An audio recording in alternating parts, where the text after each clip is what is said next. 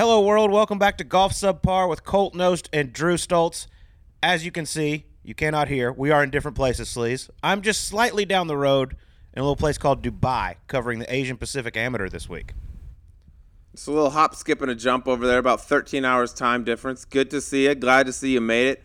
Just a little, uh, just a little quick flight over there. How how long in total travel from Scottsdale to Dubai? Well, total, if you count my flight from Phoenix to LA and then the layover and everything, it was about 20 hours. So Solid. Yeah, pretty You're nice ready. little day. Nice little way to spend a day. But Mhm. I tell you what, I flew Emirates from LAX straight into Dubai, 15 hours. Never flown Emirates before. It is incredible. I highly recommend it if you ever have to go anywhere international. Had a full lay down bed, nice little cubby hole, and in the back of business class, there's actually a lounge.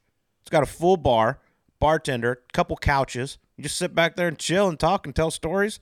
It's incredible. It felt like you were in your living room at 35,000 feet. Just a little club in the back of the plane. Yeah, it's not the worst case scenario. So you did have one of those little little pods where you're all like quarantined off from everybody. You could just do whatever you want. Yeah, I had a little cubby hole in business. In first class, you got like your whole room. First class is a, a chair, an actual bed, and then you have access to a shower as well.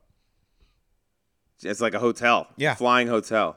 Yeah, that's pretty nice. Um, I can't complain. What's the what's the vibe like over in Dubai? Obviously, I've never been. I don't think hardly anyone's ever been. What's the what's the scene like over there? It's like I'd a little Vegas, right? They got the strip with all the hotels and stuff. Oh, this place is enormous. The skyline is just gorgeous, and the golf course. You know, it's really the golf course is really open, and, and the skyline kind of frames the whole place. It's beautiful. Got here on Saturday night. Place was going pretty good. Went to a couple different places, checked them out. Sunday is actually the first day of the week here in in Dubai. It's actually a work day. So Sunday, even though it was Halloween, was pretty quiet. So I'm looking to get amongst it later on in the week. We'll see. Sunday was a little quiet though, but it is hot here. Um, this is the cold time of year here. Is what what I've been what I've been told. But it's about 90 degrees, rather humid. Got out onto the golf course yesterday. Um, saw some of the kids. We got eight of the top hundred. It's the Asian Pacific Amateur, so obviously you know all the Americans and everything are, are not here. But you got eight of the top 100, including the number one ranked amateur in the world, Nakajima, who is just an absolute stud. Um, there's a kid here that has won this Asian Pacific Amateur twice, named Yuxin Lin, plays at Florida for JC Deacon. Uh, JC refers to him as the Prince of China. He's a little little high maintenance JC. apparently, but uh, JC coaching him up. He was probably terrible before JC got his hands on him. Now he's the world's best. Oh well, he's. I mean, he's won this tournament twice. Played in the Masters twice. Played in the Open Championship. Followed him around a little bit. The kid absolutely flushes it. All these kids flush it, and I would imagine probably because they dial their game in with Rapsodo. Wouldn't you think? Well, 100%. I don't know any other way to do it unless you got 25 racks laying around. You want to just dump on it. I mean, it is such a great, cool little machine. Five hundred bucks, every bit as accurate as those expensive ones. You can record your swing on it. Gives unbelievable numbers. I dialed in my wedges with it all week before I came to Dubai because there is a lighted par three course we might be stepping out onto later this week. So I got to have those wedges dialed, and I did it with Rapsodo. Of course, dude. You get up to you get an accuracy within two percent of one of these TrackMan, something that's going to cost you twenty thousand plus. Store you store your swings in your app. You can review your data, check on your thing, check on your swing speed. Are you going up? Are you going down or whatever? I actually went out in the backyard this weekend, Colt. Didn't make my way to an actual golf course, but went out to the backyard, fired a few into the net, and uh, I'm getting. I'm, I think this is it's comeback season for the sleeves. Now that I got Rapsodo, uh, I can dial in my digits, and that the way next time I get out on the track, no nothing can stop me. Yep, you can use it indoors, outdoors. Our good friend Mark Blackburn, PGA National Teacher of the Year, uses it. So obviously it's a great product. And you mentioned, you know, you're getting dialed in. This is your time of year. Mayakoba, your PGA Tour I know, start. dude. It's right around. Don't think that hasn't crossed my mind that a Monday qualifier is not out of the realm of possibility for the sleeves. The people need me down there, dude. They embraced me my one year down there. My my 36 holes that I was there, I really felt like one of their own. And it just, it just, it's hard to watch it on television. It's just so bittersweet. for if me. you would have if you would have had your Rapsodo, you would have definitely been around for the weekend. But make sure you go to rapsodo.com slash subpar and use code subpar at checkout for $75 off. I mean, how good is that? 75 bucks. This thing is this thing is really really good. Like I said, unless you're a tour pro and you need a TrackMan everywhere you go, get one of these. It gives you all the data you need, and it's like traveling with a TrackMan, but all you need is your phone. It's it's really good. I love it. I love it. Well, Sleaze, you know, I miss you. I'm a long ways away from you. I'll be back next week. Just got to make it through this Asian Pacific Amateur. I'm a, I'm a little nervous with some of the pronunciations of these names. I've been I, I met a lot of the kids. I was like, okay, I need to know exactly how to say your name. Um, there is one that I'm borderline terrified of, and I got to scroll through my phone. Give it to us right here. Do I? I want to hear it. Um, okay, let me practice right now. quick. Get a practice run in. Oh, well, his first name's Puwit. Okay, he plays at San Diego Okay. State, and his last name. Oh, they didn't even type it on here. I got to find it. Actually, here, let me dig this out because you got to hear this last name. It is absolutely. You're gonna look like you know when they pan to like NFL games and you see the O coordinator, the head coach, and they have the big like laminated printout with all the plays and the sets and stuff. That's gonna you're gonna need one of those walking around this week. Well, Make sure you don't. his last these name kids' is parents so- are watching, man. His last name's so long it doesn't even fit on the sheet. You just need a nickname. You say it one time and then you give him a nickname and then you just call him the nickname the rest of the time. What's his name? Puwit. Pewitt Anapon Susi. He's from Thailand. Mm. He's the 43rd ranked amateur in the world. Um, his actually, I felt bad for him. I met him. His clubs. He was coming. He plays at San Diego State. Flew through San Francisco. His clubs didn't show up. Nice. There's so His he clubs. he calls the airlines and they're like, "Is it a black bag with a big SD on the side?" And he's like, "Yeah." He goes, "Yeah, it's sitting here in San Francisco." He's like, "Well, can you get it over to here. Dubai pretty quick? I got to play this tournament where I could possibly get in the Still here, Masters." dog. Yeah, can you put it on the little three-hour arrival? Oh, that's that's a nice deal. Fly across the planet and don't have your sticks show up. It's also you this week. Not only the pronunciations are going to be tough, you're going to have to work on that, tighten that up a little bit. But also, watching the best amateurs in the world are going to make you feel really shitty about yourself because of how good these kids are now. But this is such a cool event because I, there's 30 countries represented, I believe, but they're aged from 15 to 63 years old. So there's some that's not going to make me feel too bad. Great story for you. Okay. So sitting down at the bar last night, get a text from Jeff Quinney, coaching at Oregon now. He goes, Hey, one of our players is there playing. His name's Yuki. Go say hi. He's a little short guy. He's great. He bombs it. I'm like, okay, perfect. I'm walking around the golf course today. I head to the range. First person I see, I see this Oregon duck bag. I'm like, oh, there he, that's got to be him. So Matt Rollins, the Tyler Strips there. Uh, I was like, I got to go say hi to that guy. Quinney, t- Quinney coaches him. He goes, oh, Yuki, he's basically uh, the Asian version of you. He goes, he gets amongst it. And I'm like, I got to go meet this guy. So I go over and talk to him. And I was like, how's it going with Coach Coach Quinney? He goes, oh, I love Coach Quinney. He tells us stories about getting drunk with John Daly and then asks me what Japanese beers and sake I should dr- I should drink. I was like, Yeah, he's a perfect role model. Yeah. yeah. He's molding molding the youth, Quinney. That's Coach There's Jeff. nothing. I'm very excited for Coach Jeff. I'm also a little terrified of what he might actually be teaching the youth. The fact that he is molding them is um, something I thought I'd never see before. But uh, that's good. Yuki's over there. Yuki, the the uh, the version of you, except he hits rockets apparently. he is he does smash it, but I love it. Hey Yuki, go hit some wedges. And by the way, which Japanese beer is your favorite? yeah, that's all you need. What else? Yeah, normal coaching stuff, dude. Normal coaching stuff. All right, well let's get Well, into it's gonna be a fun week for you over there. Hey, by the way, the um, golf recap. They played the Butterfield this week down in Bermuda. Lucas Herbert, just like we said, the guy we talked about all last week, said this is Lucas or it's nobody at the Butterfield. He won. Of course, it was Lucas. Australian veteran of the Asian Pacific Amateur. Actually, has played in this tournament. Nice. But yeah, that obviously came out of nowhere. Like I said, I'm I'm 11 hours ahead of Scottsdale time. I didn't know what was going on. I saw they went early. We were sitting at dinner last night. I was like, oh, I wonder who's winning. Pulled it up and it was over. And uh, some of the guys I was with are from Australia, and they went nuts. They they loved it. I was like, all right, cool. Yeah, they went early. Then they actually had a delay in the middle of the round because the wind got going to like 40 and it was raining sideways, so they delayed him a little bit. But he ended up winning. Full disclosure, you, I'm sure you don't know much about him. I don't know a whole lot about him. Never really heard him speak before. Li- Watching his interviews before he won the tournament and afterwards, I'm, I'm in on this guy. All the Australians, dude, are are awesome. I have yet to meet an Australian that I'm not like that guy's that guy's sweet. Great dude. He was actually, I believe, the first one to ever get a penalty when they stopped allowing caddies to line up. I believe it was here in Dubai. He had like a five footer down the hill. His, Oh, his that was caddy, him? his caddy got behind him. Caddy went away. He backed out, went back in, and they ended up stroking him. And I believe he lost the tournament by a shot. He was the first one to get penalized. He was a sacrificial lamb. Yep. Like we got to do it to somebody, but we can't do it to one of the. Yeah, all right. And he's won in Dubai too, so he knows that terrain. Maybe holler at Lucas. He could coach these kids up a bit. No doubt about it. Well, let's get to our guest this week because this is a fun one. A guy who's had an unbelievable story. Just had an incredible documentary come out on Netflix called Breaking Point. Mardy Fish joins us. Hell of a golfer, obviously an unbelievable tennis player, but what a story he has. Yeah, dude, that documentary, I didn't know the whole like, you know, start from the beginning and how he got to where he got to and then what he went through and then the comeback and all that. It's it's my favorite this untold series of these documentaries that they're doing on Netflix are awesome. This is my favorite one so far and to talk to him. He actually uh, Colt, when I was running around Canada playing up there, Mardy would, would pop in and he wasn't playing like a full season, but he was playing like a decent amount of events up there. And I was like, oh, that's Mardy Fish, the tennis player. And he posted some like you No, know for go.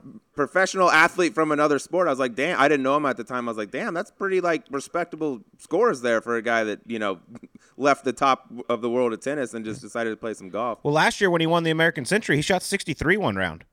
I mean, so he can Yeah, go, it's he like can go. he can legit go, and he was shooting like some you know low seventies in like some conditions with wind and stuff. It wasn't you mm-hmm. know country club stuff. I was impressed with him at the time. He, he can obviously go, but this his documentary is, is cool. It's the full spectrum of what it's like to be one of the top guys in the world at your sport. All right, well, let's get to it. Here's Mardy Fish on Golf Subpar. All right, our next guest racked up six singles and eight doubles titles as a professional tennis player, getting as high as number seven in the world rankings. He's the captain of the U.S. Davis Cup team. And when he's got a little free time on his hands, he goes to Tahoe or the Diamond Resorts and just smacks celebrities around on the golf course. Mardy Fish, thanks for the time, brother. I appreciate that. Thanks for the intro. That's a nice intro there. He he wrote that. I had nothing to do with that, Mardy. You know I wouldn't be that nice. I'm not sure about that smacking around. When the last tournament I finished, I think seventh or so. So that's that's We- not the definition of that. Yeah, we've been to the truth here in some intros, but I feel like that wasn't too far fetched there. You, you've had a hell of a run on the celebrity circuit. thank you. Well, Well, it's uh, it's uh, a bunch of uh, defensive tackles and um, and uh, yeah, a bunch of, bunch of athletes. That's, yeah, that's pretty much it. A bunch of athletes. Well, you've been in the news a lot lately because of your incredible documentary Breaking Point that's on Netflix, and Sleaze and I have both watched it twice. And I mean, first off, congratulations! It was absolutely unbelievable. How long has that been in the works?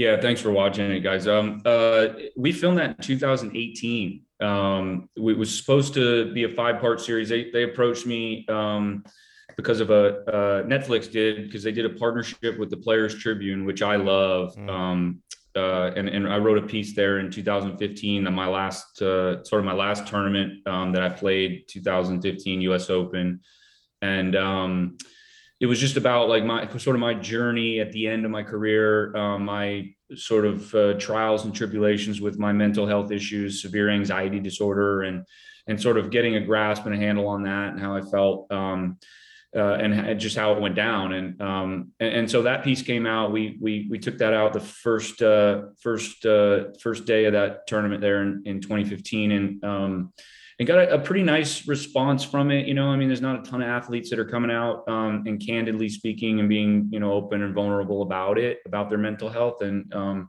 so we got some nice, uh, I mean, some uh, nice friendships and stuff, uh, people reaching out and stuff. Um, and uh, and so fast forward a couple years, and and uh, Netflix and Players Tribune are partnering um, to do a five part docu series uh, on five different uh, articles that the uh, Players Tribune wrote um, or had on their on their site, and um, and Netflix wanted to turn those into a docu series, and and they picked one of mine. Um, uh, so so a lot of things came together uh, with that because I've been um, I've been open about my mental health issues, uh, but I guess strategic is maybe not the word, or just you know, I just I, I've been tried to be smart with like who I open up to and who I talk about. Um, try to pick my spots and pick my battles, and and the the platform of of Netflix, and again, loving the Players Tribune and um, the you know just the monster platform of Netflix came together, and then the guys that did the uh, that actually directed it and produced it, the the Way brothers, Mac and Chap Way, they're um,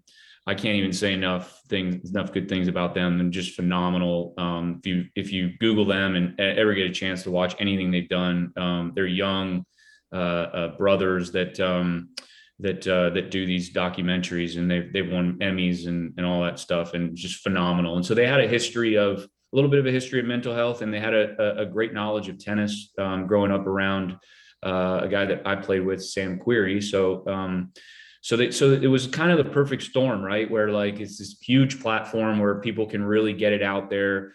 Uh, somebody that's really really good at um, you know because I don't I don't want to be known as like mardy Fish the mental health guy. Like it's mardy Fish the tennis player that struggled with mental health and you know here's his journey and here's his story. And so I just I was a little bit nervous about um, that being my sort of my uh, my end game or or whatever is is like just the mental health side. Um, because I was pretty good at tennis. And so I so I I want I don't want people to forget about that I guess even though it's been a while selfishly. So it's like trying to fit those two in. And man they did a great job of um, of sort of highlighting the journey my story the the the sort of journey of tennis players specifically um, and and just how hard that sport is, um, you know, from a young age, and just how we're we're trained, and you know, just trained to, and maybe a little different than golf in terms of like, uh, um, uh, you know, staying in the present, staying in the moment, never showing any weakness or fear, or you know, like just never showing negative stress ever, and just you know, you know, we could play for an hour. We could have a match for an hour. We can have a match for five hours. I've had both plenty of times, and you have to stay in the present the entire time. Um, and, and, I've been lucky enough to play some golf tournaments where I've done that and been exhausted uh, coming out of it because um, it's a long round of golf and it's a long time to sort of be in the moment, be in the present. You sort of have to go other uh, other ways and take your mind out of um, those types of situations to where um, you can focus in on your shot um, once you get there. And tennis is the opposite of that. Um, and I love learning about you know the mental side of sports. And each you know I try and pick a lot of sports um, athletes' brains on on how they you know how they how they work uh, on the mental side of the game and stuff. And and tennis is brutal. Um, it's brutal on it, and, um, and and so you know the rest is uh, it's kind of the story of of my uh, journey of, like I said, just the journey of um, of my career, and then and then the the sort of the history of mental health and just education, educating people on on mental health. Yeah, the response to this thing has been spectacular. I mean, you look over Twitter. I mean, everybody is raving about this thing. I'm sure you've been just bombarded with messages. But is there any one person in particular, athlete, entertainer, whatever, who's reached out to you and said they watched the show and loved it that just kind of blew you away at the reach of this documentary?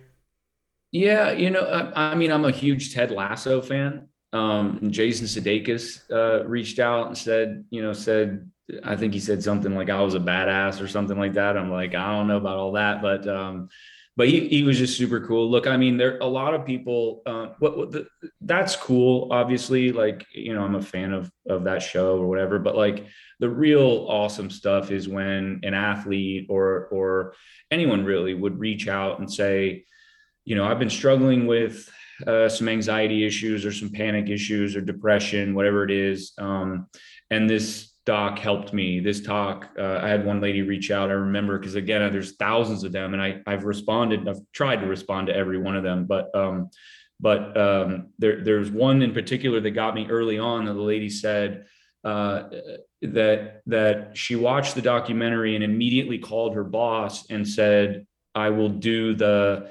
Um, the the the sort of the the interview in front of or not the interview but the the, the presentation in front of the in front of the the other company that we're trying to merge with or something like that because she couldn't get up there and do it uh, because of her anxiety wouldn't allow her to actually get up in front of people to do it. So immediately called her boss and said i'll do it tomorrow.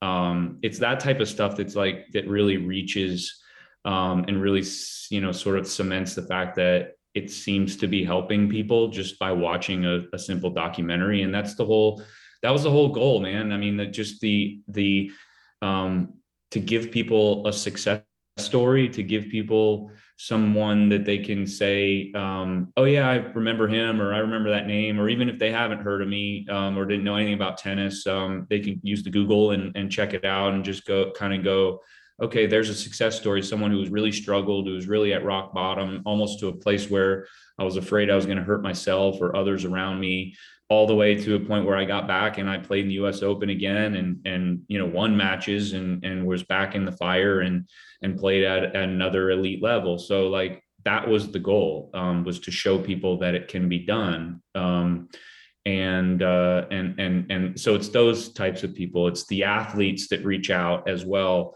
that say hey man i i totally know how you feel and i've been doing that same thing.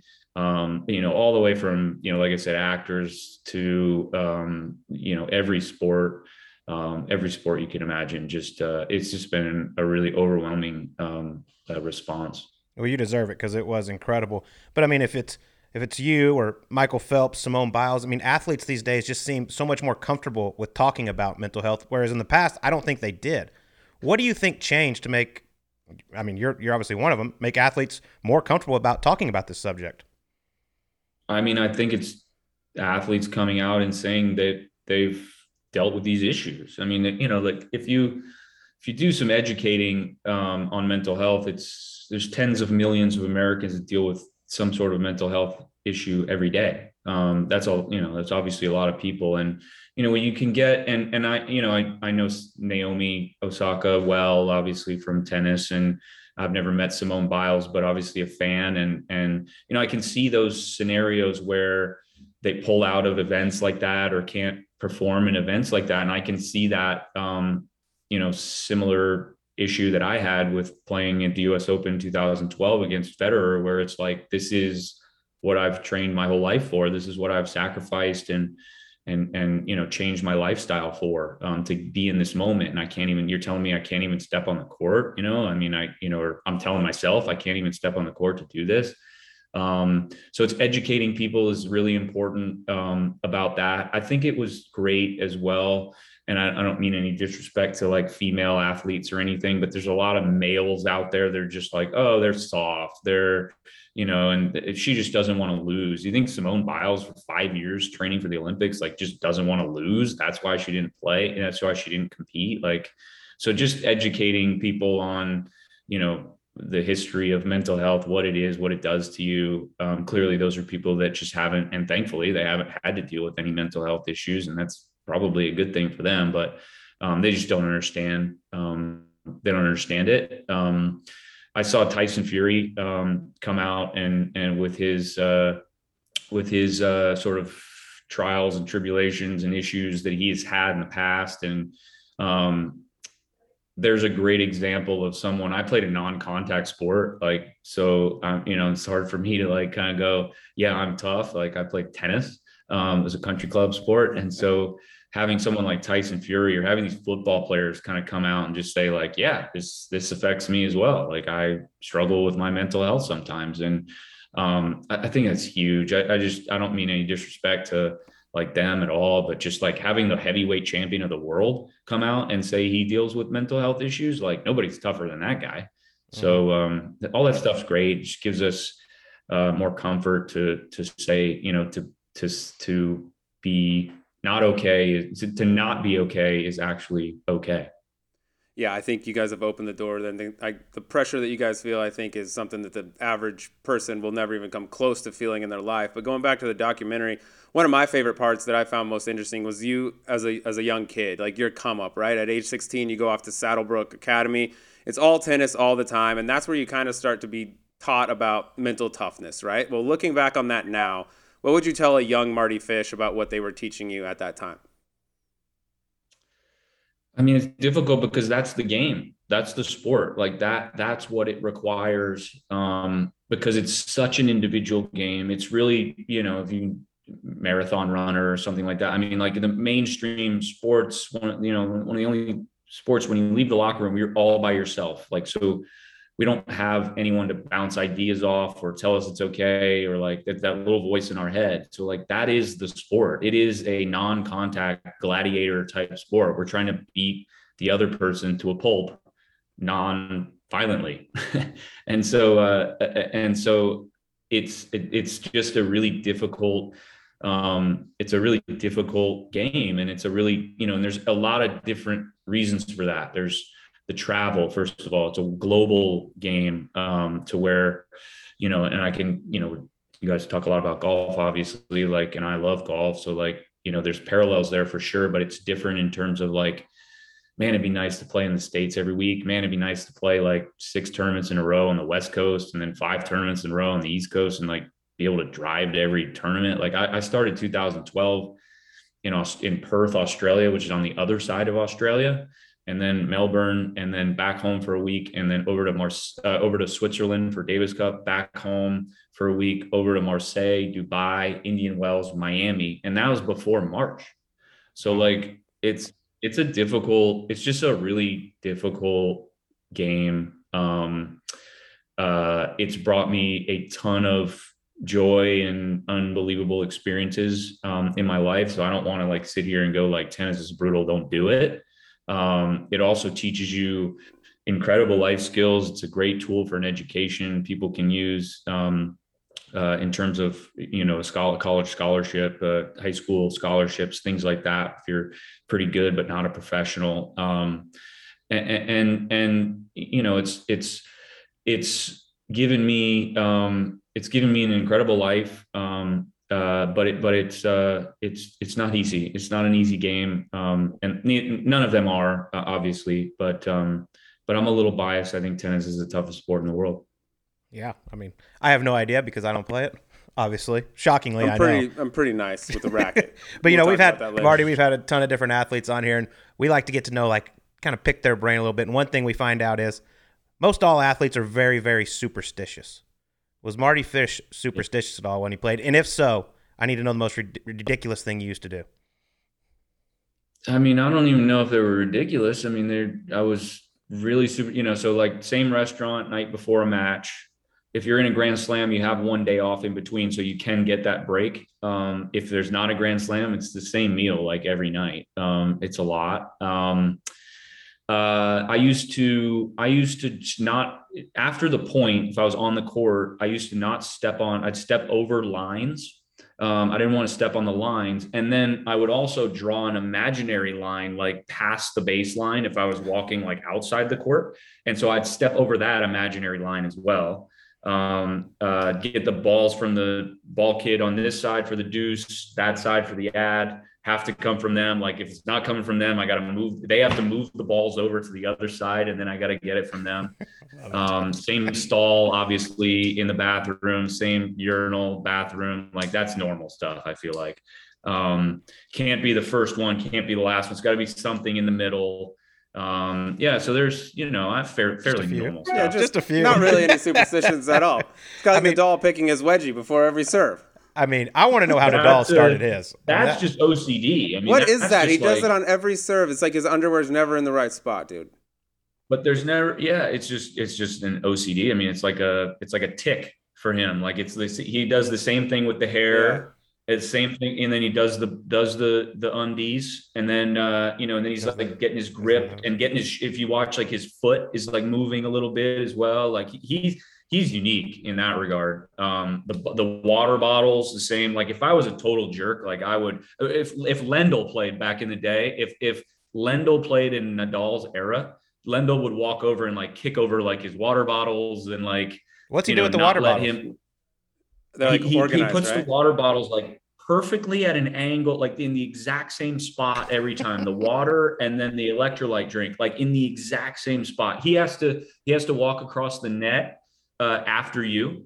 So like he played, I'll give you an example. Played Robin Soderling. One of the one of the matches he's lost three times at the French Open. One of the matches that he lost, he lost to Robin Soderling in the fourth round um, in 2009 when Roger won the uh, won the uh, French Open. The only time he won.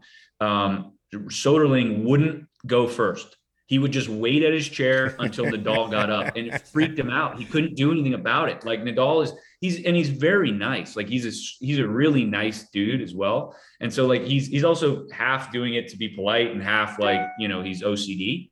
And um and so he wouldn't he he would just wait for you to walk across and he just you know just call your bluff kind of. And this Soderling dude was just like nope I'm not going. I love and it. And it messed him up, dude. It really did. It really did mess him up. So like you know there's there's things that that those guys are all everyone's really unique in that way. Um, but yeah, I had superstitions like like I think that's fairly normal, right? Like you know, stalls and and restaurants and Oh, yeah. imaginary Yeah, lines. that's like yeah, Pretty cool. that's 101 level stuff. But Nadal has to be a guy that has to flip the light switch three times before he leaves his hotel room. Like he's got so much stuff going on. Yeah, there's a lot going on. Yeah, I feel bad for him. There's a lot going on up there. He's doing okay. Don't feel too bad for him. Who was yeah. who your guy growing up? Like obviously for us in golf, Tiger Woods was our guy. Who was who was your guy?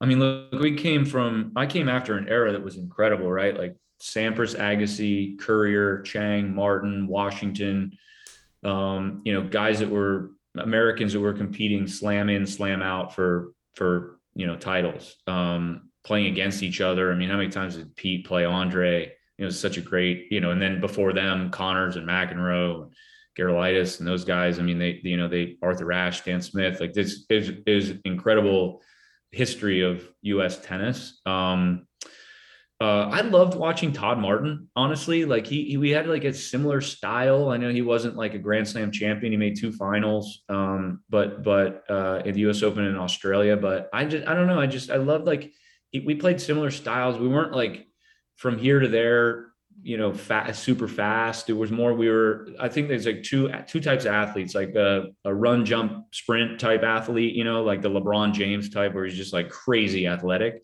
and then there's like a hands and feel and touch athlete like colt you know that like has has the touch Athlete. He called like, you athlete. may not be may not be may not be from here to there a 40 yard dash quite as fast but like has great hand like like would dominate in a bar you know what i mean like pool ping pong darts those, Love this those guy. kind of that's that's an athlete Shuffleboard. yeah Yeah.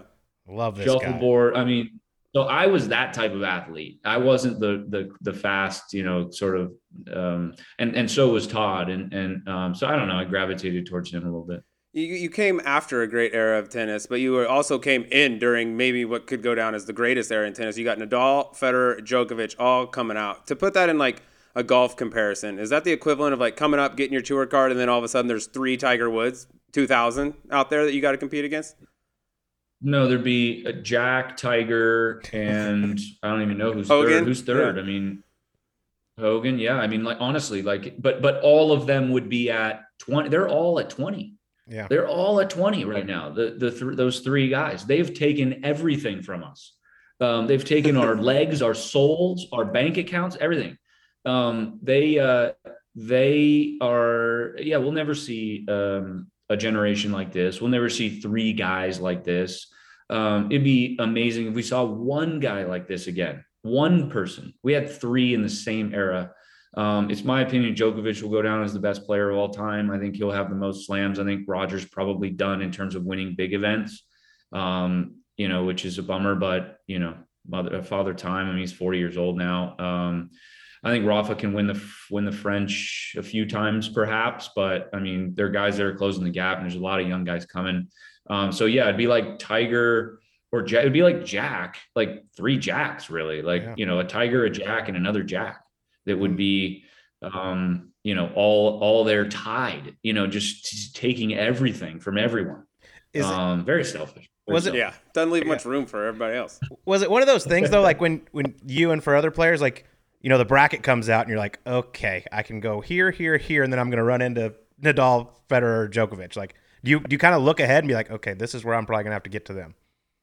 I mean, when I was a crappy player, no. I mean, I, I'd love to play one of those guys. When I was like pretty good at the, you know, sort of middle of my career or end of my career, like I, you know, there were there was a U.S. Open. There was like, look, I mean, t- tennis is different than golf in this in this way. Like the better player wins a lot Yes. right? Like a, a ton, way more. That's why that's what makes what Tiger did so amazing because the competition was all there and he was just so dominant. It's what like Phil's doing in the senior tour. Like you win three of four, like you're way better than those guys right now. Mhm. Um, and so and so if if in tennis, like in three out of five sets, especially, like if you're better than someone, like you're probably gonna get them you know, and barring an injury or like your your body breaking down or something like that, you're probably going to beat them most most mostly. Um, there was like one or two slams that I entered where I was like, I actually legitimately think I can win this tournament. Um, not not many because of these guys, like they just it was just so hard. You had to beat three of them to like to win the whole thing. And but I honestly thought that like 2011 Wimbledon and the U.S. Open was was the one. U.S. Open really like I I entered that tournament thinking like I can win this tournament. Period. Um, my fourth round was this Jo-Wilfried Tsonga, who I lost to in five sets. He's an amazing player, French guy, unbelievable athlete. And then I would have had to play Federer, Nadal, and Djokovic. like just to just after I beat after I would have if I would have beaten him, which I didn't. So like yeah, the quarters would have been fed, the semis would have been Nadal, and the final would have been Novak. And like, what are you going to do with that? I mean, it's pretty yeah. hard to to win slams with that. And you saw we saw you know the the ones that have done it. Um, uh, the only one really is is Del Potro in 20, uh, 2009. Uh, he beat Nadal in the semi, Fed in the final, came back from two sets to one. Um, and the other one was like Marin Cilic, who's a Croatian player, amazing player. He won the U.S. Open, I think, in 15 or 14 or 15. But he had help on the other side. Nishikori beat um, Nishikori beat uh, Nadal on the other side or Djokovic on the other side. So they, he only had to beat one of those guys, and that's super rare. And now now you're seeing these guys win big events, um, uh, uh, you know, without having to play any of them. Um, and uh, so it's a different time. I mean, these guys are these guys are closing in on um, finishing their careers, and it's a new um, you know kind of a new era, just like in golf with without Tiger. You know, like who who's it going to be? Who's going to be next? And it's a lot of youngsters out there that are really good. It's crazy, sixty slams between the three guys. Yeah, there's just, just, no, and it's like you said, like three out of five sets. It's just like they're gonna grind you down. But you, you said Joker, in your opinion, will go down as the greatest. You got to play against all three, kind of more or less in their prime. Who did you fear? Isn't the right word. Who did you dread playing the most, or feel most helpless against no, out fear of those three? Fear is probably the right. Fear word. Fear is the right word. um, I never beat Novak um, in singles. Uh, he. Uh, he was the one that I just I could never find uh, never be comfortable finding any holes like like you know it's 30 all and I'm serving and there's a spot that I can go that I feel comfortable winning this point um, against against Nadal he wasn't an unbelievable returner he, he actually didn't like playing bigger servers I had a bigger serve so like I, I actually played him fairly well um, I only beat him once but um, but I played him tight a lot. Uh, Federer, I only beat once as well, but played him tight too because he was pretty loose with like a lot of um, a lot of points. Like he he he would turn it on and off very easily. Like you could tell if he was if he felt like if he felt threatened, he's like a lion, you know, like where like he was like laying down and if he felt threatened, like he'd stand up and like you know the lion would stand up and his big old mane would be like that. Like that's Federer in a way that like if he felt threatened, um, he'd he'd get up a break right away, or like he'd go, "I'm to crush this guy." I played him in the final of the uh, grass court tournament in Halle, Germany, um, in 2004, and he was up 9-0. It was 6-0, 3-0, like in 20 minutes. You know, and I'm like, come on, man, like you're gonna do this to me? Like, we're I thought we were friends, and then uh, and then he let me hold the rest of the way and he beat me 6-0 6-3 so it was like he just you, you just you can sort of tell we played another match where I, I it was in cincinnati final in cincinnati and i just just felt like i was playing great tennis was like perfect time for me to to beat him you know again and and he just came out right away first four points at four winners four straight winners to break me um, and it was seven or six four seven six, like just like that. And he just he just felt that he could just pick up his level um, whenever he wanted. So like there were holes there, but if he wanted there to be no holes, then um, there were no holes. That's and he never even sweated. Why is the guy not sweat? I'm not convinced he's an actual human. He's, he's unique, man, and he and he just and he's he, he'll play as long as as long as his body or like his tennis will allow him because it's not in terms of like oh man i'm tired of the road. And i'm like you know like he loves traveling. He loves hotels. He loves playing um, he loves that lifestyle. He's all about it. And so he'll play as long as he can. Um, nadal is more of like his body will break down i feel like um, just in terms of how physical he plays um, and hopefully you know uh, uh, later rather than sooner um, because he's awesome to watch. He's great for the game. we were really lucky. I mean, Novak gets a bad rap, but I think Novak gets a bad rap because he beats your favorite player every time. And like he, if if Novak came out and played like the the the evil role, you know, or like the Connors role where like, you know, just F off everyone, you know, like he he would be a star. I mean, I think he'd be like one of the biggest athletes in the world, like almost like the Conor McGregor type thing where like you just don't really care. It's all for show and like he's just trying to trying to play that role. If he played like the the evil guy role, which he's not, um, he he'd be I think he'd be better suited as opposed to you know, trying to be liked because he wants to be liked so much and he's beating Nadals and Federers all the time. And everyone loves Nadal and Federer, either a Nadal or a Federer guy, right? Like who like, like Colt, who are you, Nadal or Federer? Uh, Federer. Sleeve? Federer. I love him. It's like he doesn't yeah, even so try and he just dismantles people. It's like a surgeon. Yeah, so like when Novak plays them, and like you hate Novak because he beats Roger all the time now, and like it's annoying, and like people people don't like that. So that Novak gets a bad rap in that regard. I think he's a nice kid, and and he's he's he's been great for the games. Obviously, you know, obviously an all time great. Yeah, I mean, what an era to be involved in. But I mean, you had an unbelievable tennis career. You're also a hell of a golfer. And we do have to talk a little golf on here. I was just pulling up your handicap, and you're currently got a little plus 2.8 index. Hello. At the prestigious Bel Air Country Club out there in LA. For the record, I'm a plus two index right now, so give me some candy. Give pop. me some candy, Mardy. Give me some four. candy, Mardy. Long par four, you'll get one. But let's talk a little bit about your game. I mean, Bel Air, a lot of good players out there, a lot of celebrities. Who are some of your normal games out there at Bel Air? I uh, yeah, I probably play um, once a month, maybe once every two months or so. So like I don't play um, nearly as much. The only times I really play, honestly, are around uh, those celebrity events, just to try and practice up a little bit. Um, so I, I, don't play nearly as much um, as I want or can. Golf, golf takes too long. First of all, I think golf should be 12 holes. I think it should be six and six. If you want to play an extra six, it's already there, 18 holes. You can play the third six, but six and six, you're in and out in three hours, whether you walk, ride, whatever.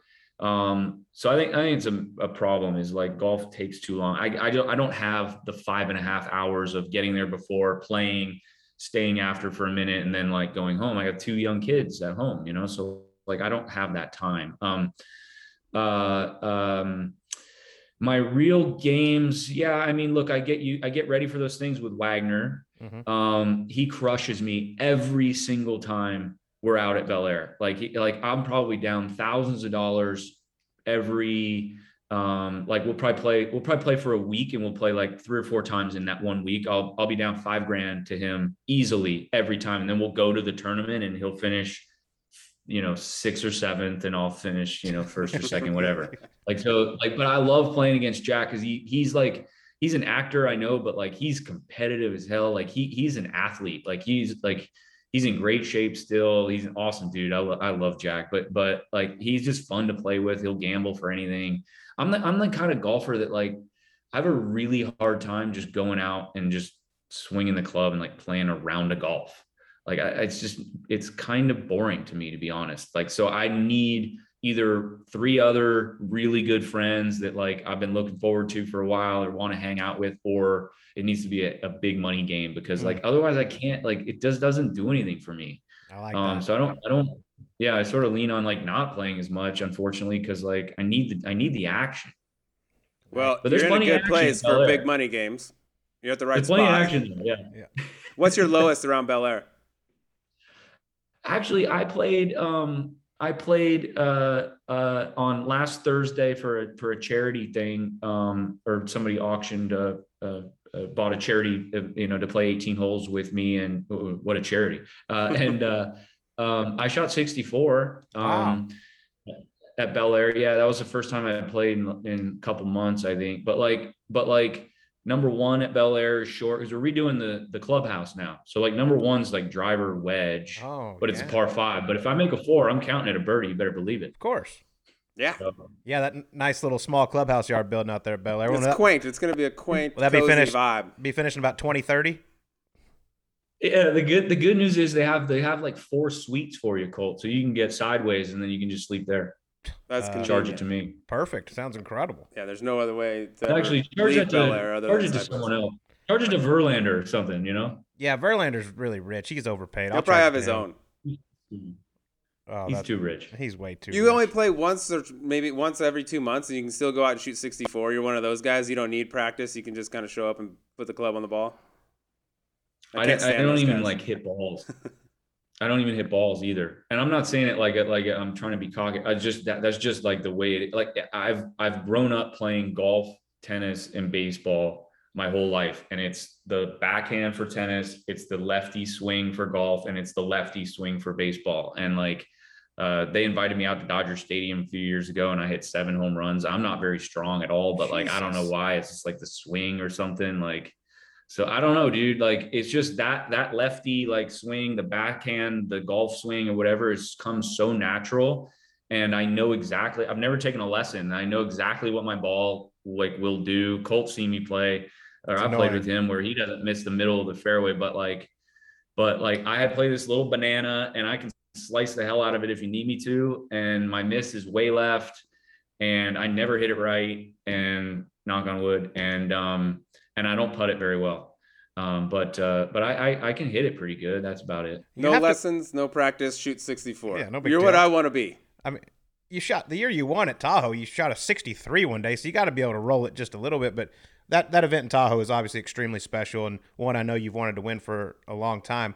What it mean for you oh, to yeah. finally get that win, and who are some of the guys you look forward to running into at Tahoe every year? Man, we have well, I got a um, I've got we have a Wednesday, standing Wednesday game with Steph, Dell, and Seth. Now they added another Curry to the to the tournament, um, so we have that like standing twelve oh five uh, tee time on Wednesday. Uh, uh, Canelo is now one of the guys that um, that is in that group too. Um, I've become real good friends with him. Um, that's that's the thing about those events. It's like there's guys at my path. I would never cross paths with Canelo Alvarez ever. Like where where would I? I'm a fan of his. I, again, like I love combat sports and and I'm a huge fan of Canelo Alvarez, pound for pound the best boxer in the world, right?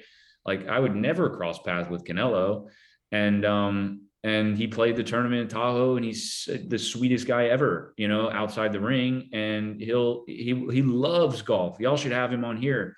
Um, he loves golf, and so and so we've become, you know, we've made that those friendships. Steph Curry's another one where like Steph, Steph and I, like, of course, everyone's a fan of Steph. We love, you know, like he's a great golfer and a great dude and good family man and just like the values that you want in a friend, right? And like I would never cross paths with Steph. Like he doesn't know who I am. And like I, you know, like how would I ever how would I ever meet that guy? But there sure enough, Tahoe, you know, and the American Century guys do just such an unbelievable job of of making it, you know, just that, you know, just that week of the year that so do so do the guys in Orlando too, where it's just like that that week out of the year where you're just like, man, this is gonna be fun, regardless of how you play golf. Um, man, it's gonna be fun. It's just a bonus if you play well. That's so cool. But, but real quick, that Can- by Canelo, he just picked up the game like two years ago. Yeah, and he's shooting in the eighties. Correct. Incredible. Yeah, now he's no, now he's down like high 70s. He's got a pretty good looking swing now. And yes, he picked up the, the he picked up the game two and a half years ago. Unbelievable. No joke. He has a security. Yeah. And it's not like was... not, not like he played, not like he played when he was young and like and and um, you know, and picked it up again. Like he literally picked a, a, club up two and a half years ago, and now he's shooting high seventies, low eighties. It's incredible. I love when him and when him and Steph get in there and they do the little boxing, and he swing, he throws like ten punches, and Steph has no idea what just happened. Who just hit me? I'm filming that. I filmed that. Did that's, you? That's our Wednesday round. That's so awesome. Like, yeah. So and his security that, detail yeah. is like one of the Beatles. I mean, I was I saw him walking around. I was like, I wanted to go over, like, just see him, and I was like, I might get punched in the face just trying to get near the guy. But you mentioned he's only played for two and a half years, dude. You're a 2.8 and you were pretty much all tennis growing up. When did you first start playing? I played since I can stand. Um, I've got like you know videos of swinging a plastic club. Um, uh, it's same with my son. I did the same thing. So I'm a lefty, and my son's a righty, and I have videos of my son um, watching me uh, uh, you know, swing as a lefty and then him swinging as a righty, literally at 18 months old with a plastic club. He's got a beautiful swing now. He's seven. Like it's super fun. Um, uh, so I did that. That was my path. Like, like it was like, you know, growing up playing um, tennis and golf, playing a little bit of baseball, um, but played, I played like junior golf. I played some junior events, uh, you know, city, city golf, nine hole events, things like that. Never excelled um, anywhere close to tennis though. So chose the right one, I think. But um, but yeah, there's that there's that part of you that's like, man, what if I chose golf? I'd still be playing if I did just as good in tennis. But but um, it's nice to be retired too. Yeah, have, just enjoy it. Golf's much more fun when you're retired. I've Yeah. started to realize as of late. But Mardy, this this has been so much fun. We got to get to the emergency nine real quick, and then we'll let you get out of here. These are nine fun Okay. questions about Mardy Fish. All right, we asked this to everyone. You can trade lives with anyone for a day, dead or alive. Who's it going to be? Um. Wow. Does everyone take like 30 seconds for that? It or- could be Djokovic. You could go back and lose to yourself. That'd be nice. God, Mardy Fisher's beat the shit out of me. Um, That guy's good. no kidding. Yeah, make him look really good. Um, wow, he's no, the it'd have to be like a like a like a president or something. Um, just to see like the daily life of like a president of the United States. I, I won't pick one because like we're so divided that good like point. you know, Yeah. oh Yeah, which wow, one- he's a blue guy or a red guy. Yeah, I'll be a But yeah, president. be cool be. Yeah. I like that. Just to have those nuke codes, the power has just got to be intoxicating. Right? Like just to kind of like be in the sit room, you know? They call it the sit room and just like or where do we go when uh go in the bunker or something? I don't know. There's just so much to Air Force One. I'd just be flying around Air Force One everywhere. And you know everything there is about aliens. That would be a nice perk too. Fill me in if you ever get that Yeah. gig. All right, next one. I will. Next one. You've been around a lot of great athletes in your day. Have you ever met a man with more unjustified self confidence than John Mallinger? Mally, I mean, I love Mally. Um it's a great question. I mean, I'm trying to think like Unjustified, not just I someone mean, that's confident. Carlos Correa the other day pointed to his watch as the ball was flying in. Mally's still cockier than him. Yeah, I saw that. he actually did something cool. Fernando Fernando Tatis is pretty cocky. Mally's still cockier than him. Yeah. I mean, no, I haven't. That's that's the answer. And, I- and just so y'all know, now that we asked about Mally on here, it's going to make him even cockier. Oh, this is just gonna go. even though we're making fun head. of him, he's going to be even cockier. Yeah, it's gonna be worse. He's gonna be running this thing. Yeah, he's gonna be adding to the. To he the won't hear this. He'll be caught up in front of a mirror or something for an hour or two. All right, number three. What's the first thing that comes to your mind when you hear the song "Where the Party At"? oh, Oh, th- this is James, what- isn't it? uh, uh, this is um, this is Aptos. This is Aptos. Cal- This is James Blake. Told you about this. This is Aptos, California. This is like before we knew we turned pro, and before we knew we were playing like AAA type tennis and uh, type tournaments. And um, James and I thought it'd be a great idea to rent a uh, instead of staying in like the Holiday Inn Express, which is where we should have stayed with like you know what we were making at those tournaments um, we decided to like rent some crazy like villa place or whatever. And all we played the entire time was where the party at. Girls is on the way where the Bacardi at. You know that. yeah, yeah. And man, we played that a lot. I love it. That's great. That's that was an anthem, dude. That was an anthem back Oh, in the yeah, day. They don't make big. them like that anymore. Everybody's No. washed up. All right, I know you're a big MMA guy, like you said. And I think you even practice some mixed martial arts. So I need your opinion here. If Nadal, Federer, Djokovic, and Mardy Fish all got in the octagon, last man standing wins. Who's coming out on top? I mean, I'm coming out just because I know what I'm doing. I mean, I'm going to submit. I'm let's see. I'm going to submit Ro, uh, Roger um, with a uh, with an anaconda. I'm going to. Djokovic is super. I'm going to have to knock out Novak because he's super flexible. Can't get his arms or anything. Um, yeah, and I'm going to take. Uh, I'm going to take Rafa's neck um, when he's not looking. Guillotine. When he's when he's messing with his water bottles. yeah. Perfect. Would Federer even fight? He seems too nice. He's just like, you know what? Just, just. No, submit he's too nice. Yeah. Roger would be the he'd be the ref. There would only be two guys. Okay, fair. All right. Well, coming up soon, we have the Vikings and the Cowboys. You're a diehard Vikings fan. I'm a diehard Cowboy fan. I need to know right now what's our bet for the game. Y'all, I don't know if y'all can handle this, even though we have had Adam Thielen as a guest here on our show. Thielen with five tubs. Yeah. Um, let's see. I just did with Steph. I did uh loser has to wear opposing team's jersey and post it on Twitter. So you'll be seeing him in a in an AT 19 jersey pretty soon. Um, we could do that. I'll do that same thing with you. That's perfect. Yeah. Yeah, gonna- so we'll do. Uh, I'll send you an. I'll send you a Thielen jersey, or I'll have him send you a Thielen jersey. I'll I'll do it right now because we'll probably win anyways, and then uh, and then you can wear it. You can wear it that night and post it. After Trevon Diggs shuts Thielen down, I'll send you a Diggs jersey, number seven. Once he wakes up, yeah. Once he wakes up, he'll be. Uh, All right, I love That it. guy's playing good. That'll be a great game. Sure. Al Michaels on the call, Sunday Night Football. Al Michaels, Bel Air member, great Uh, dude. and arguably, Yes. Arguably the greatest broadcaster of all time, and probably not arguably the worst golfer at Bel Air. oh my Not god! arguable. I played with him one day. Not Oh boy! arguable. We showed up on 10 I the can- one day we went down there. It was him and Nantz, and he was hitting on 10, the par three, and I don't think it cleared the. No, there's no. I don't chance. think he was. I think he was re-teeing on the par three. Yeah, 10, 10's a driver, all of a driver for him to get over the, the ravine that's uh, 75 yards. Yeah, yeah, it was Love definitely lumber. It Just didn't quite have the distance. All right.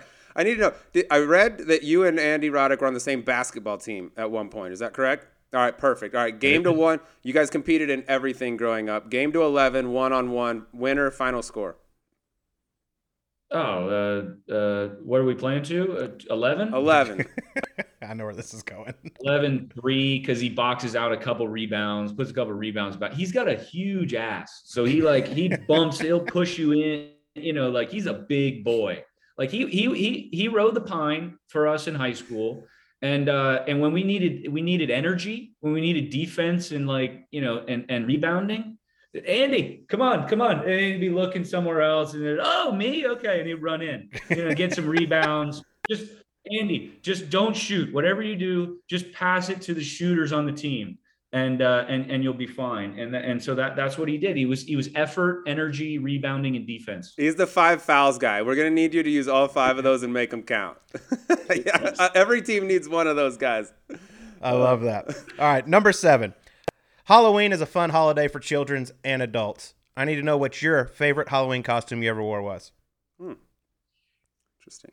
Um, not great at Halloween. We did we do we do a family theme thing. Like we Well, maybe when you went to Florida year. State. I feel like you maybe when you in went to Florida Colt. State and see J- and see Jake Owen sometime. Oh, okay, yeah, yeah, yeah. Okay, so that, uh, you're thinking about okay, the kissing booth. I was a kissing booth. Wow. 25 That's cents. that's genius. Yeah, yeah. And so the thing, the thing went over my head, and uh, and it had like a drape and everything. And so I'd open the, you know, it said twenty five cents for kisses on, uh, on above it, and I'd open it up. Boom, there's my face, twenty five cents. Genius. Did it work? Of course it You was. get any bites? Of course. This is Florida State. We're talking about Florida State. He was probably rocking the man bun back then getting too. paid? Killed it. Oh yeah, the, the bun. ponytail. Ah. I mean, very versatile. That's that's creative. I like that. That bun. Yeah. That bun was irresistible. All right, next one. Couple of your competitors here. I need I need to know which one takes the cake. Who likes to flaunt their biceps more? Rafa Nadal or Mark Mulder? I mean, I, I haven't seen Mark play in sleeveless shirt in Yes. a sleeveless shirt. That's if it was only thing. allowed, he would. Hundred percent. Okay, yeah. I mean, those shirts are tight. They're not. The shirts They're are not tight, big. and the, and the sleeves are short. And Yeah. the sleeves are short. I mean, Marks are bigger than Rafa's. Rafa's maybe more defined. Um, um, I'll go with Rafa actually in an upset. All right. That left bicep of his. God. It's about two x the right. Mulder is bench pressing as we speak. The second he hears about this, Oh, he does. There's no way he's not doing four sets of curls before he walks to the range in Tahoe. I guarantee he travels with dumbbells. He just needs to be able to to pick up the the cranberry and cranberry OJ and vodka and just go like that. That's all Yep. he needs to do now. he's got to have that. We call it birdie juice. He's got to have that birdie juice before he tees off. He's got it. All right, last one. Think back to all the great sporting events you've been to. I need to know what the greatest upset in sports you ever witnessed in person. Think deep and hard about this one. This is a trick question. Maybe. I just want to hear your Are we answer, and then I'll tell you the answer. I want to hear your answer, and then we'll tell you the right answer. now I'm thinking um now I'm thinking like what was it pros and joes and you guys beat us in pros and joes or something like that is that it It might have been when I had a little foot race up the stairs with one fellow tennis player, James Blake, at the TravisMathew event. oh that's right I remember that Oh, that was that was yeah that was at the TravisMathew event right mhm. Yep. When we, we raced, he spotted me like five steps going up the stairs. where Everybody circled around, and he fell on the first step, and I ended up beating him to the top. And I'm he he still to this day he's like we're doing it again. I'm like no we're not. I'm one and zero. I'm undefeated against James Blake. You tennis people are supposed to be athletes. I don't see why uh yeah I don't see why you need to do it and I don't see why that was an upset to be honest with you right? Yeah. Vegas never had mind. that at even money, by Perfect. the way. yeah Vegas that was minus 130 Blake you know plus 110 it's no big It deal was like it. Nothing. Nothing. Mardy, we can't thank you enough. Congrats on the documentary. If people haven't seen it, you got to go watch it. Untold Breaking Point with Mardy Fish. Mardy, thank you so much, my man. All right, well, that was Mardy Fish joining us on Golf Subpar.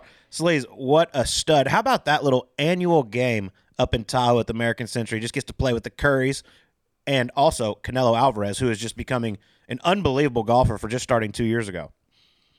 Yeah, I actually watched Canelo a little bit when I was up there this year. A, I was imp- I was completely impressed with his golf game because I was like, I knew the guy hadn't been playing very long at all, and then B, the amount of people that he has around him, dude, I was like, this guy is not gonna be messed with. By, by the way, he's probably the last guy up there that needs security. If anyone runs up to him, he can hit him seven times before they even know that they, that he was that they got hit yet. But uh, yeah, dude, this um, man, Mardy's Mardy's golf game is legitimate, very good. My favorite part about him talking about his golf game was the fact that he's like, yeah, you know, I get out whenever I get out, and I don't really practice or hit balls or whatever, but you know, I'm a plus two, plus two point eight, plus three, whatever. Like he doesn't practice or do anything. He's just one of those guys. The hand eye is that good that he doesn't need a whole lot of it. That's that's the what I, that's what I like to see out of my golfers. Yeah, plays out at Bel Air. I mean, just an unbelievable place. We've had so much fun there. They get amongst it around Bel Air, but They get it. you you know you mentioned his tennis career where he got to number seven in the world, but him talking about you know Nadal, Federer, Djokovic, just unbelievable. Like those guys are just on another planet,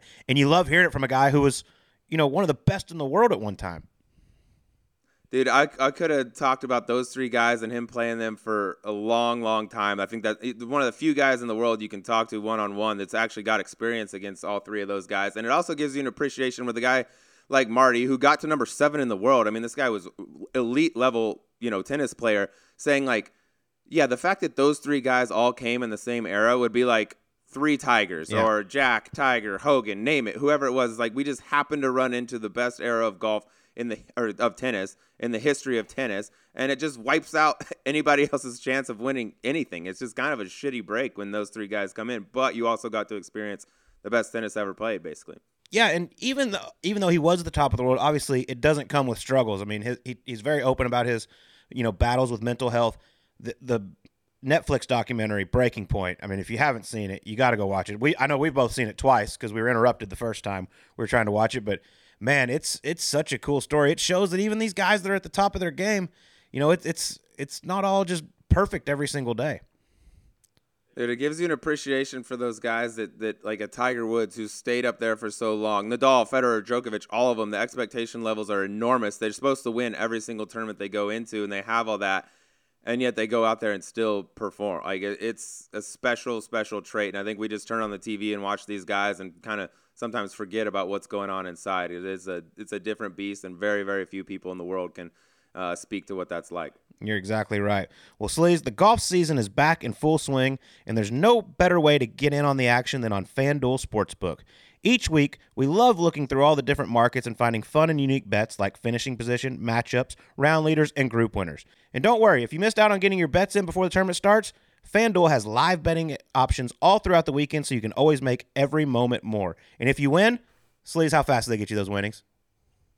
Super quick in as little as two hours, Colt. And not just that, they got wide array. You don't want to just bet the money line. You don't want to just bet the spread. They got a wide array of options you can bet on there. You got player props, futures, same game parlay, which I've become very familiar with here in the last month or so. Live betting. If you notice something you like in a game, go ahead and fire it. Get in on the action. Then you got the odds boost and specials every day where they bump up the money line. You can get paid a big digit uh, on a game. They're picking one of those uh, every single day. It- It's, it's the that one is also a very good one to keep your eye on each week. Yes, and right now, FanDuel is letting you place your first bet risk free up to $1,000.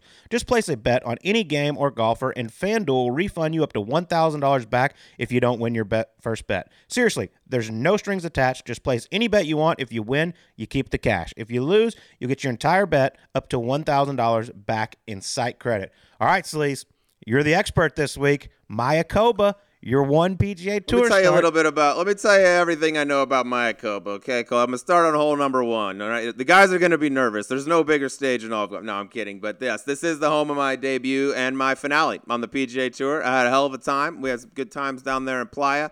Uh, maybe made some bad decisions in terms of you know what I could and couldn't have done for the week that would have set me up better for success. But it's over. But now you know I, you live and you learn, and now we're gonna pick some winners this week. I thought you were going to tell me. Let me tell you about Mayakoba. There's shit on the left and there's shit on the right. it's not. There's good. shit on both sides. If you use a driver you've never ever used in competition, you're probably going to be fucked. Just Word to the wise. all right. Well, let's get. We have a uh. star-studded field this week. They are. They have all come to Mayakoba. We got Justin Thomas, Viktor Hovland, Tony Finau, Brooks Koepka. I mean, it is absolutely loaded. The defending champion, Viktor Hovland, is the second betting favorite at plus sixteen hundred. I believe we both are very, very high on him this week.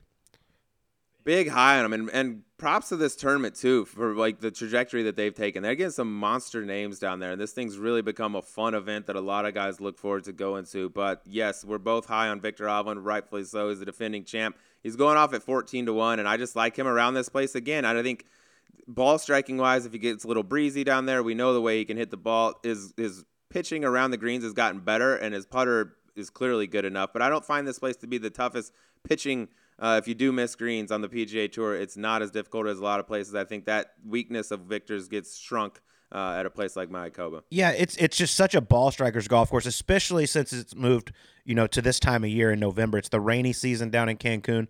It used to be played in February. The ball ran forever. It could run into those penalty areas a lot. Now it plays much longer. It Really, really, you know, benefits the bombers and guys who drive the ball very well, which not many do it better than Viktor Hovland.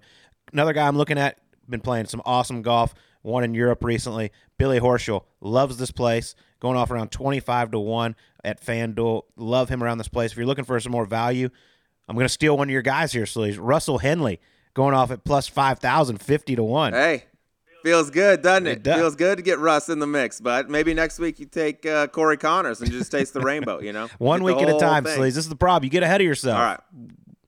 I know, I, but yeah, that's what I do. And then if you want a real dark horse, you want to just sprinkle something on there to, for a big payday, I like Ryan Palmer at 100 to 1. Ooh, okay. All right. I, I see you with Ryan Palmer coming down there. RP, good win player, great ball striker. I'll give you my longer shot here. I went with uh, Hovland at 14 to 1. The flip side of that, 41 to 1. Guy that's coming back, took some time off. Brain seems to be very in a very good spot right now. Golf game also seems to be in a very good spot right now. Has all the firepower in the world you need and it plays well in wind, obviously, an Oklahoma State guy. Matthew Wolff is at 41 to 1. It would not surprise me at all to see him be in the hunt on Sunday down at Mayakoba. All right. Well, that's our picks for FanDuel this week. Hope y'all cash some tickets. And if you've never tried FanDuel Sportsbook, what are you waiting for? Go to fanduel.com slash subpar or download the FanDuel Sportsbook app to get started. Be sure to sign up with promo code subpar so they know that we sent you. Must be 21 years and older, present in Arizona, Connecticut, or New Jersey. First online real money wager only. Refund issued as non withdrawable site credit that expires in 14 days. Restrictions apply. See terms at sportsbook.fanduel.com. Gambling problem? Call 1 800 NEXT STEP or text NEXT STEP to 53342. 888 789 7777 or visit ccpg.org slash chat or 1 800 Gambler. And Sleaze, that's going to do it for us. Hopefully, next time I see you, I'll make it all the way back across the world. I'll be back home in Scottsdale. Can't wait to give you a big hug and tell you all about Dubai.